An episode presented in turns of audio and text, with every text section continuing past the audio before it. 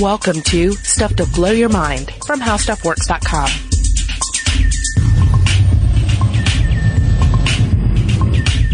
Hey, welcome to Stuff to Blow Your Mind. My name is Robert Lamb. And I'm Julie Douglas. And it is a new year, so it's time to build a new you to change the way you interact with the world and hack that brain, right? That's right. That's why we have an episode of all sorts of tweaks that you can make. And uh, before we launch into that, wanted to just let you guys know of a new quick and dirty hack, and it's chewing gum. Huh. Yeah. Uh, Forbes has an interesting article called Chew Yourself a Better Brain by David DeSalvo. And it really talks about increasing blood flow to the brain, which can have all sorts of consequences. And uh, in the article, DeSalvo outlines these merits, these consequences of gum chewing. We're talking about boosting memory, mood, and decreasing anxiety. But it does have its drawbacks, and uh, the drawbacks have to do with test taking. Huh. Because it turns out it's really important to chew that gum about 20 minutes before you take that test, but spit it out when you take the test because apparently the chewing of the gum and the thinking at the same time, it's too much of an energy drain. Interesting. You know, I used to chew gum all the time here at work while I was researching and writing and all. But then I, I kind of phased it out about uh about two years ago. I don't know. Yeah? Yeah. How come? Um, it just seemed it seemed like it was getting excessive. Like maybe I shouldn't be Yeah. chewing gum all the time. Yeah, and I think you got a talking to about all that gum underneath your desk, right? Oh yeah, yeah. I mean, I, I couldn't fit my leg. I could only fit my legs under my desk by putting them into two uh, like tubes uh, that were free of gum. So, Yeah, well, that's what happens when you choose Bubblicious. indeed, indeed. All right, so here you go. Uh, maybe you didn't hack your brain last year, but uh, here are the recommendations once more.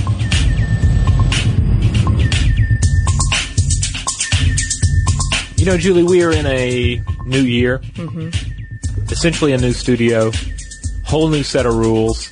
And since it's new year, everybody is talking about, uh, you know, what you're going to change, how this year is going to be different. Last year, we're just going to go ahead and write that one off. But this year, 2014, this is the year it's going to happen, or this is the year it's not going to happen. I swear. Okay, blank slate, folks. Yeah. How are you going to fill it in? What you going to do? What you going to change? Yeah, we have an artificial new start going on, uh, virtue of the calendar. So, uh, so yeah, what what does it take to change behavior? That's the uh, the big question. And a lot of people have put in uh, their two cents on this. A lot of people have sold their two cents on this to uh, a public that is ever uh, interested in changing themselves for the better. Well, first of all, there's that three week myth that persists. This idea that in order to change a habit or make a new one, all you need is 21 days, consecutive days, and boom, there you go. You are now going to be a Mandarin expert or some other uh, jujitsu warrior of knowledge in something. Yeah, which of course is ridiculous when you pair it up with the with the other adage you hear a lot about uh, uh, ten thousand hours, isn't it? Uh, put Yes. ten thousand hours towards something and you'll be you'll be you'll be great at it. Ten thousand hours, a good bit longer than twenty one days. But where does the twenty one days thing come from? Well, you you start trying to track it down, you kind of lose your path in the in the history. But it seems to have grown increasingly popular back in the 1970s due to a self-help book called Psycho Cybernetics, which sounds like a good source. Who wouldn't trust the bettering of their uh, their their their their humanity to a book called Psycho Cybernetics? Uh, and From for- the 70s. from the 70s, uh, which I'm just, I haven't looked it up yet, but I can already imagine the, the cover to that book because I have looked can at some that too. 1970s books uh, on, on self-help. Yeah, and, and again, that's uh, where this idea came from. This self-help book said, "Hey, just 21 days. That's all it takes."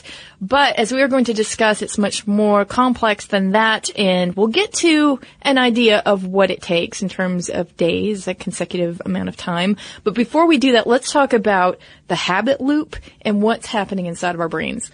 New York Times business writer Charles Duhigg says habit loops they contain three parts. Okay. Okay.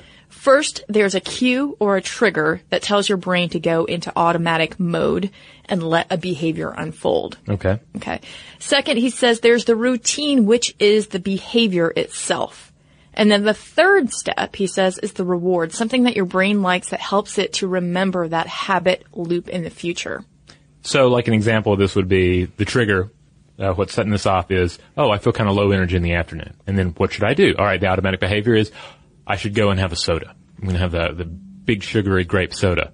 And then the reward is I feel at least a, a temporary boost uh, due to all that sugar in my body. Right. And if you keep doing that over and over again, eventually those cues, those environmental cues will start to work on you. You know, maybe it's three o'clock and you're tired and you mm-hmm. need that break and you get that, you look at the clock and you see that's three o'clock and that becomes one of the cues that adds up in this database of, uh, I want the soda. Yeah, it's time for the soda. The soda, time to, to press the hotkey on soda behavior. Now, in part, we can trace habit making back to the basal ganglia, which also plays a key role in the development of emotions, memories, and pattern recognition. So decisions, meanwhile, though, they are made in the prefrontal cortex. And this is really interesting. As soon as a behavior becomes automatic, the decision making part of your brain goes into a kind of sleep mode. Yeah, and, and in this, bas- the basal ganglia is essentially it takes the behavior and turns it into an automatic routine. It's essentially a hotkey, you know, like, like when you're using Photoshop or any other program, you have that hotkey like, you know, it's all control, whatever. I used to have a, a bazillion of them memorized when I was using InDesign for a living.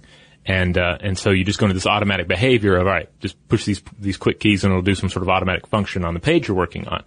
Uh, and we do that in our lives. We do that when, yeah. as we're driving to work, as we're trying to navigate the hallways of our house without, uh, you know, busting our elbow on something. Well, and Duhigg says that it, there's a real um, boon to us when we do that because, in a sense, your brain starts working less and less. And he says the brain can almost completely shut down, and this is an advantage because it means that you have all of this mental activity that you can devote to something else. It's why you can listen to stuff to blow your mind while walking to the bus station, while driving to work, or while doing, uh, you know, data entry in an Excel spreadsheet.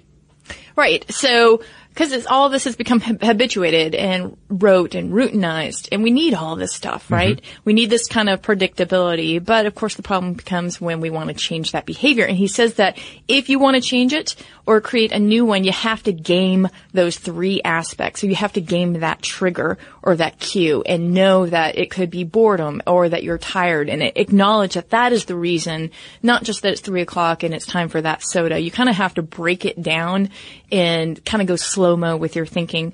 Um, he also said that you have to disrupt the routine and the reward. You have to figure that out too. You have to say, okay, fine, this might give me a temporary lift, but how gross am I going to feel a half hour later when all that sugar is sitting in my belly? Right. Um, and then he also said that you can replace that reward. So instead of having that soda, you could take a walk. Exactly. Yeah and this was really helpful to me when I quit drinking actually because I had noticed that between the hours of 6 and 8 p.m. at night those were sort of my witching hours mm-hmm. and I would go and work out instead of reaching for a glass of wine uh, and that's replaced that reward for me and it disrupted the routine so it was really helpful yeah, I mean, he stresses the, that with a lot of things related to behavior, a lot of it is just realizing the patterns of behavior, being able to look yeah. in the mirror and and be self-aware of what's going on. And you have to remember, we've talked about this a lot before, that these are neural pathways that once you uh, do this habit over and over again, they become really grooved in your brain. Yeah. Okay, so that is um, a pathway that's easy for those signals to trot upon. So if you do it less, then it becomes the you know the strength of those pathways decreases. It will always be there because you created the pathway. Yeah, and, and ultimately, it's creating new behaviors, forging new pathways. It's easier, mm-hmm. getting, as opposed to getting rid of old ones. I mean, you can think of it, think of it in terms of, all right, you have a, a road between two cities, and what are you going to do? Are you going to shut down one road completely and then build another one? No, you're going to you're going to build an, an additional road, and then you're going to sort of, then then that new road is going to replace the old one if you just cut off the road, then how are we going to get where we're going? How am I going to deal with the, uh, the, the trigger effect of needing that soda in the afternoon? I like that idea that there are parallel paths. Yeah, and that's how you replace the one after a while, and you kind of put those detour signs on the other one. It always exists with the detour signs. Yeah. Um, and that's one of the problems with uh, any sort of habit that you pick up. Again, a bad habit is that as soon as you, you engage in that behavior, those pathways go, oh, I remember this road. I haven't taken it in a long time.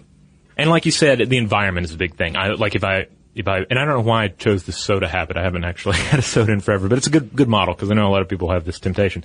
Uh, so in this case, in this example, I'm drinking sodas in the office. So the office is the environment in which uh, this behavior has become ingrained. Uh, so one thing that actually helps is stepping outside of the environment that uh, that that uh, that makes this uh, behavior acceptable. Now, changing your environment is not a cure-all, but it can disrupt uh, some some of that uh, that routine, and that's why going on a vacation mm-hmm. is often cited as a good example of a, of a time to to try to break away from a routine. And it's also why vacations are often really comforting because we're breaking away from a number of routines, even if they're not necessarily you know bad for us. Maybe they're just you know you're, you're free from some of the change you weren't even aware of. It was so much easier to slow down in that automated behavior, look at it and say, oh, why am I reaching for this? Why am I doing this? You're right, because you don't have those environmental triggers. Now, there is a, a kind of average of days, at least in one study, that shows that there are certain habits that you can pick up, good habits, let's say, mm-hmm. and 66 days, now this is the average of days that it took participants to have a behavior become automatic. This is a study led by Philippa Lally, and she's a psychologist at University College London. So we are talking about this length of time varying anywhere from 18 days to 254. 66 was just the average. And some habits, we're talking about drinking a bottle of water after lunch, turned out to be a lot stickier. It only took 59 days on yeah, average. Because that's, I mean, how difficult is that? Yeah, you're just tipping the bottle. Yeah. But what about doing 50 sit-ups each morning? Much harder to do, yeah. 91 days. So other findings were that missing a single day did not reduce the chance of forming habits. That's good news.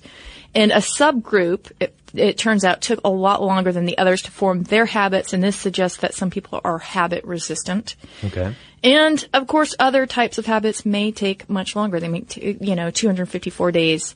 For instance, for me, the sit-ups, that would, that would be like 365 days for me. So what about you? What would be the easiest thing and the hardest thing? Like what would take you 18 days and what would take you 254? Well, I guess obviously something I enjoy doing. Um, a, a, lot of people who who write uh, are aware of this hundred words a day thing, where mm-hmm. the idea is, all right, your life is busy, but you really want to work on, you know, that novel or work on short stories or write a little poetry. So you just make sure you take out time, just carve just a sliver of time to do 100 words. Just you know, open up your your word document, you know, grab a notebook, 100 words, and then you can move on. So that would probably be easier for me, just because obviously the reward, uh, the reward is also in doing it. It's something that I enjoy doing. And so that would be something that would be easy for me to do. And you already have a huge, uh, writing muscle. Yeah, exactly. so exercising that. So that one would be an easy. Also, all I have to do is open a document or, or grab a, a, pad. But uh, one would, would be much harder, and one that I also would very much like to do would be, uh, you know, to do yoga on a much more regular basis these days. But for that, obviously, I've got to carve out a much larger piece of time, like you know, at least 20 minutes, ideally like an hour. I need to either go to a, a, a space where I can do the yoga or find a space, both, uh, both physical and mental in which to do it uh, every day or a few days a week, and it becomes increasingly complex. I read that if-then statements help with this because a lot of times we'll say we want to do this, but mm-hmm. we find reasons not to do things. And the idea is that instead of finding those reasons not to do it, you say to yourself, if it's Monday and it's noon, and I have 30 minutes, I'm going to go to X space and do yoga. And that that becomes more of an action item in your huh. brain as opposed to a plan, really. Well, it's like a program, you know, because, uh, yeah. it reminds me like the settings in email, if you've ever looked at that, where you can set things like mm-hmm. if this, then that, then X. So. Yeah. It's like, it, and essentially that's what we're talking about, reprogramming the self to incorporate new actions or to, uh, in some cases, eliminate other actions or choose one action over another. Of course, all of this requires self-control and willpower, and uh, we'll take a quick break, and when we get back, we're going to talk about this muscle of self-control that we can cultivate for ourselves.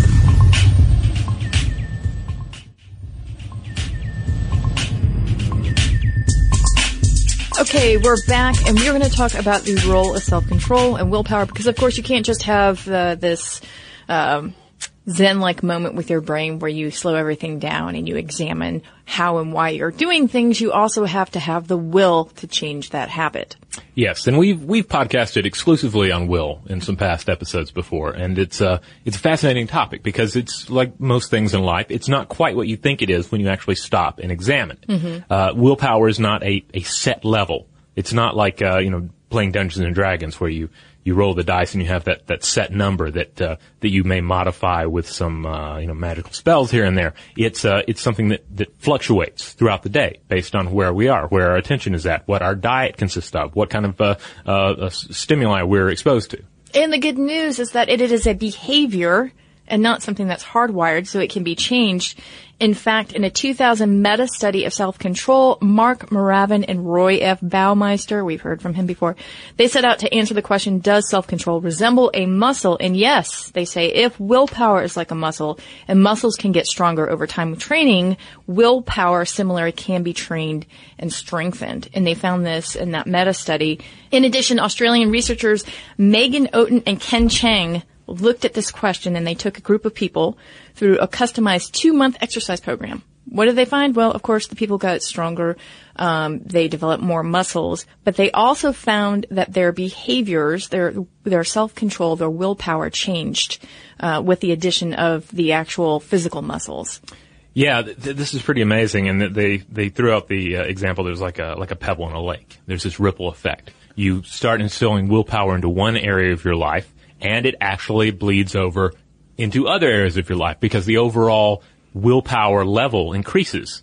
I was thinking about this in the context of the, the bit we found out about how a full bladder mm-hmm. can actually help with willpower, at least, you know, temporarily, because if you have a full bladder, your brain is suppressing the, the urge to pee on yourself, essentially. And as a result, it is suppressing everything else so not just you overeating at the buffet, but controlling your bladder and perhaps not having a cigarette at that very moment. It's why drinking more water is, is such a, a no-brainer for, uh, for, for New Year's resolutions because more water, good for your body. You're mostly water anyway, right? You can, you can line up all the health benefits there, but your bladder is going to be more full more of the time, thus allowing you to better suppress uh, other temptations in your life. There you go. Oh, that's a tip right there. More yeah. water. All right. So let's talk about the specifics of the study. We're talking about, again, a two month period in which the participants hit the gym three times a week. And before, during, and after the exercise, the group was tested on a visual task that measured willpower via distraction and thought suppression.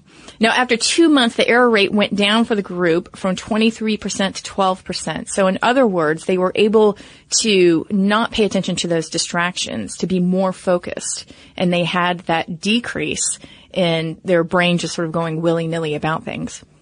Yeah, and the crazy thing too is that when I first started reading this, I was thinking, all right, the the other areas they're going to be affected in their life, it's going to be like, oh, well, they ate a little more broccoli or something easy like that. But no, the uh, the improvements they saw related to stuff like cigarette smoking, alcohol consumption, mm-hmm. healthy eating, exercise, and household chores. So, uh, I mean, the fact that uh, cigarettes and alcohol were also affected, things that you often think of as having uh, their talons a little deeper into the psyche. Yeah. Um, to, to, see to see those areas affected as well uh, by this ripple effect is really encouraging. Yeah, and the behavior was all over the place. It might be that someone missed appointments a lot, mm-hmm. in which case they found that a person went from missing an appointment every day to like once a week, or in the case of the cigarettes, uh, down from 14 cigarettes a day to just three. That is amazing. Yeah. All right. So coming back to the the old idea that we talked about at the beginning of the the episode, the idea that if I if I apply X amount of time towards something, towards a new skill, a new discipline, a new subject, I can become an expert. I can make this my own. I can own this content. You, possible or not possible? So yes and no. All right, because if you think about someone being a master of their universe, you typically think of like Ben Franklin or Leonardo da Vinci. These are people who were true polymaths who could attack new topics, consume them, and by habit they could do this, right? Yeah. Um, now, some people would say that that was the 1800s. The world was much smaller. There, there, were fewer tomes to go through and become an expert. Now we have so much more knowledge, so it's right. a lot more difficult. And you could say that in some senses, our, our willpower, our ability to really concentrate, has been diluted by all of this knowledge. But it remains that if you do something, namely repetition, that you can still learn new things and you may even become an expert on, you know, that 10,000 hours that Malcolm Gladwell always talks about. That's a possibility in there too. But if you just want to sort of pick up guitar or, you know, stop smoking, drinking, all of these things are available to you. You just need to document it and, uh, repeat, wash, repeat. Yeah, make it, making a pattern of it, regularly consuming it, uh, be it a hundred words a day, be it uh, guitar lessons, or be it, hey, here's a good one. You can listen to a new episode of Stuff to Blow Your Mind every day for a year. I think we have enough now. Oh dear. Yeah. Oh yeah, and you have to document it. This is the important part. Yes. And this is where we bring up Karen X. Chang. Okay. She is kind of the, I think the best example of this kind of muscle flexing of self-control. Now, she not only was a program manager of Microsoft Excel, at the same time that she was doing this full-time job, she decided, oh, hey, I think I want to teach myself computer graphics. Mm-hmm. She did within a six-month period. And then she got a new job as a designer at Exec. This is a startup in San Francisco. Uh, along the way, she taught herself all sorts of things like guitar. And she began to realize that she had a process in place that could allow her to enjoy and explore all the things that she found fascinating. And she started a website called giveit100.com. And this is based on her own video that went viral. Some people may be uh, familiar with this, in which she taught herself to dance in a year. And oh, yes. every day she documented herself. Mm-hmm. And it's a great video because it starts out with her doing these sort of awkward pop and locks like I'm doing right now, but you can't see. Yeah. And then she becomes this beautiful, fluid dancer after 365 days. So what what did she give it a hundred of? Well, the idea is that 100, mm-hmm. 100 days is something that a person can sort of do like that, what she did, mm-hmm. although sort of 365 light, right? Yeah. So in other words, you pick a project, you document yourself every day, you upload a video. I think there's only like 10 to 15 seconds of the video that shows yes. on the site, but you can see real progress after a number of days. And that's one of the things that she says is really important in trying to learn something new or do something that you not just document it, you do it over and over again, but that you can see where you're going with this. Yeah. Yeah. And so the YouTube, uh, use of YouTube here achieves that, but also is a great documentation system. Yeah. Yeah. So, I mean, if anybody's interested, I would say check that out. Um, personally, I, I'm playing around with the idea of doing that because I would love to conquer the accordion this ah, year. yes. Enough playing around with it, pretending like I'm in some Parisian cafe, entertaining folks and having their ears bleed. Well, what you need to do is, is do it on your drive to work. That's a great idea. Yeah. Yeah. I think it would work. Okay.